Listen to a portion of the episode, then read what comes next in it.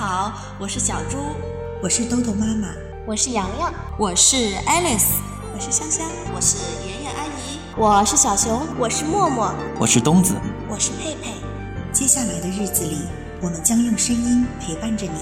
欢迎关注，欢迎关注，欢迎关注，欢迎关注，关注。萝卜开会，故事荟萃，萝卜开会。亲爱的小朋友们，我是默默，很高兴又能和你们分享故事了。今天啊，给你们带来的故事叫《会动的房子》。小松鼠在树上住腻了，于是决定在地面上重新建造一座房子。在大树底下，它发现了一块大石头，大石头由七块小石头拼成，很硬。也很光滑。小松鼠说：“嘿，就在这上面造一座房子吧。”房子终于造好了。忙了一天的小松鼠也累了，在新家睡着了。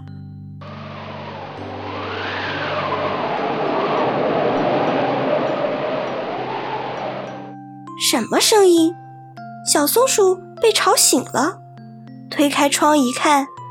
呀，自己是在美丽的山脚下，风儿奏起了动听的山歌，真奇怪，昨天还在大树下，今天却来到了山脚下。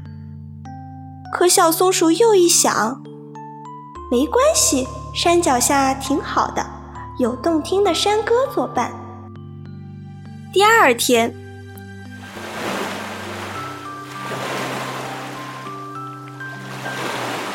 小松鼠推开窗一看，呀，又来到了大海边，浪花唱起了欢乐的歌声。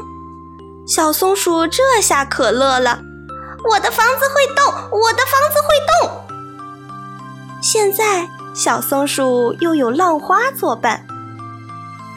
第三天，小松鼠想，今天我来到哪儿啦？推开窗一看，呀。眼前是一片大草原，马儿在哒哒哒地奔跑，小松鼠禁不住在房子里手舞足蹈。突然，传来一个声音：“小松鼠呀，快别乱动！”咦，是谁呢？是这块硬硬的石头吗？小松鼠，你真粗心，把房子盖到我的背上。我驮你走过了许多地方。小松鼠低头一看，原来是乌龟。那硬硬的大石头竟然是乌龟的背。小松鼠惭愧的脸都红了，赶紧说：“嗯，你累坏了吧？”乌龟说：“不，这下我们俩可以作伴了。”亲爱的小朋友们，今天的故事就分享到这里。小松鼠最后来到了哪里呀？